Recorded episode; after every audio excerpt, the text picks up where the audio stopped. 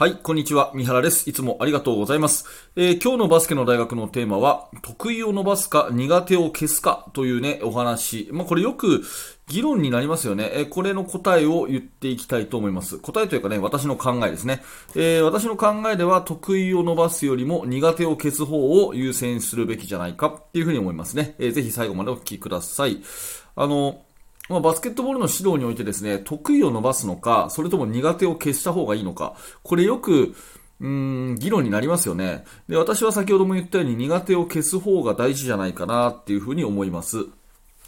で、得意を伸ばすべきっていう人の主張は、その方が練習が楽しいじゃないかっていう方いらっしゃるんですよね。まあ確かにそんな気しますよね。自分の得意なことっていうのはね、練習をいくらしてても飽きないと。うん。反対に苦手の克服っていうのは辛くてね、いやいや練習するっていうことになるので、もういやいや練習するぐらいだったら練習する意味ないんじゃないか、みたいなね、そういうような考え方の人がいると思います。まあだから得意のね、伸ばす練習で苦手なことには目ををつぶる、そんなくらいの指導が大事だよっていう風に言う方もいると思うんですけど、私はね、今までの経験からこれにちょっとした疑問を持っているということなんですよね。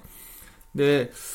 まずね、苦手の克服っていうのは、私が思うにそんなに難しいことじゃない。意外と簡単なんじゃないかなっていうことが考え方の出発点なんですね。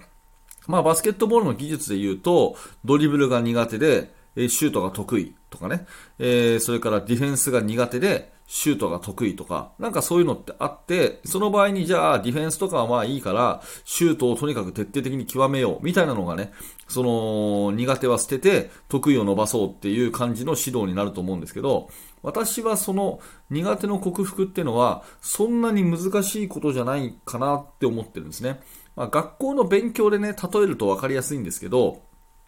まあ、なんか得意科目があるとしますよね。国語とかね、英語とかね。で、苦手が、まあ、数学とか、理科とかね、な、んでもいいんですけど、苦手があるとするんじゃないですか。で、えっ、ー、と、中間テストとか期末テストで、30点しか取れないテストがありますと。自分はね。これ苦手です。うん。で、その30点を、じゃあ平均点の60点に1回乗っけましょうと。一旦平均点に持ってきましょうっていうのは、その気になれば、結構簡単なんですよね。短時間でいけるんですよね。苦手を平均点くらいに克服するっていうのは、まあ、そのメリットさえ分かっていて、やり方が分かっていれば、すぐに結果が出るということなんですね。で、結果が出てくると人間楽しくなるので、苦手を克服すると、あ、こんな風にやれば数学って解けるんだとかですね、あ、こういう風にやれば英語ってできるんだとかっていう風になると、決してそれはね、苦しい練習ではなくて、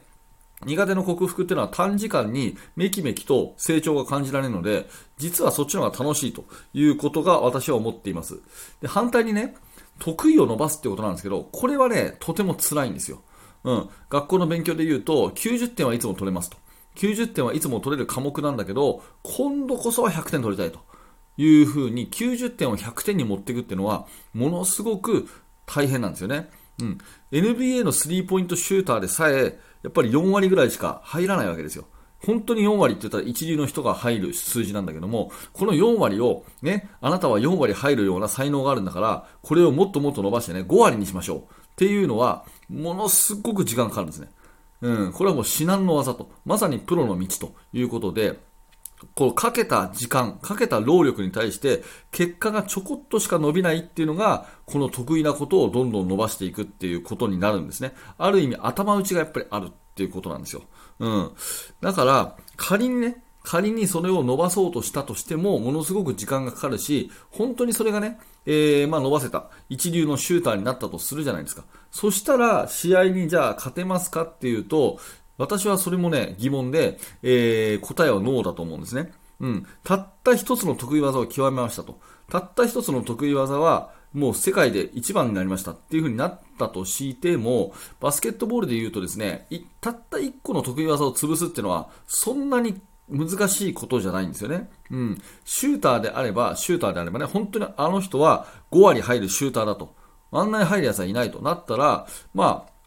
早い話がフェイスガードしちゃったり、ダブルチームしちゃったりすると、一旦そこは消せるじゃないですか。ね。もうリバウンドの名手だと。桜木花道のようにリバウンドの名手だってなったら、そこにね、えー、あのー、スクリーンアウトをとにかく徹底する人をマーカーにつけるとかね。なんか意外とね、1個だけの武器っていうのは、結構その、コーチの戦術で簡単に消せちゃったりするんですよね。うん。逆にそういうね、スーパーシューターだとか、なんか1個に特化して、他は何にもできませんと。いう選手がいたとしたらですね、そこは穴になるんですよ。うん、ドリブルもできない、パスもできない、ディフェンスもできない。だけどシュートだけは上手いですっていう人がいたとしたら、良さそうですけれども、平均点より下のものがあると、そこから穴が開きですね、チームに迷惑にかけて試合が負けちゃうんですね。うん。まあ、いわゆる基礎ができてないっていう状態ですよね。えー、確かにシュートは上手いですと。ただ、シュートを潰すっていうのは、そんなに難しいことじゃないです。うん。困るのは、シュートもできるけど、シュートを止めようとすると、ドリブルもつけるっていう選手が怖いわけで、で、そのドリブルはじゃあ極めるほどうまいかっていうとそうじゃなくてもいいんですよね。平均点でいいということになります。逆にドリブルもつけない。パスもできません。ディフェンスもできません。だけどシュートだけはとにかく素晴らしいとなった選手は意外とですね、えー、消すのは簡単というふうに思うんですよね。なので、私が思うには、うん、まあ、結果が出やすくてね、比較的結果が出やすくて、取り組みやすい苦手の克服ってのを一通りやって、すべての基礎技術を一旦平均点に乗せるっていうことがすごく大事じゃないかなというふうに思います。ね、平均点を超えたら逆に言うと、もうそこから先は極めなくて OK。ね、え、ドリブルもある程度つけます。パスもある程度出せます。ディフェンスもある程度できますと。えー、周りに迷惑かけない程度にできますというふうに一旦しとくってことがすごく重要かなと思うんですね。うん、で、その中で一通りやって全部平均点に乗りましたけど、どうやら自分はその中でもちょこっとだけこれは他に比べて得意なのというのが見えてきたらそれが選手の強みということになるんですね。だから一旦平均点に乗せない限りは、あの、試合中に穴になっちゃって怖くて試合に出せないということになります。だから全部の苦手を一旦克服して、パスもシュートもドリブルもディフェンスも普通にしとくっていうことがすごくすごく大事だし、それをね、えー、最終的に強みを生かすためにも重要なことなんじゃないかなと。だから先に取り組むべきは、得意を伸ばすよりも苦手をなくす方がいいんじゃないかなっていうふうに思います。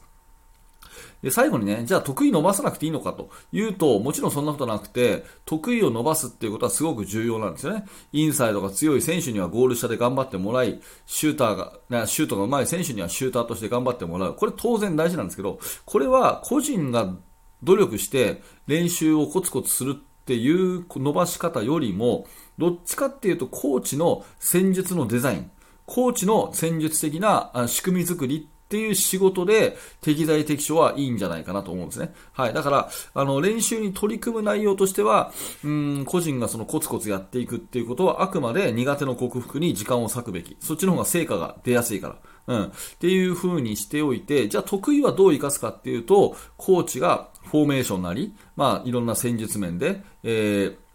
その適材適所の配置を考える。そうすることで、まあ、えー、解決してあげればいいんじゃないかなというふうに思うので、あくまで練習に時間を割くべきは、どちらかというと、その、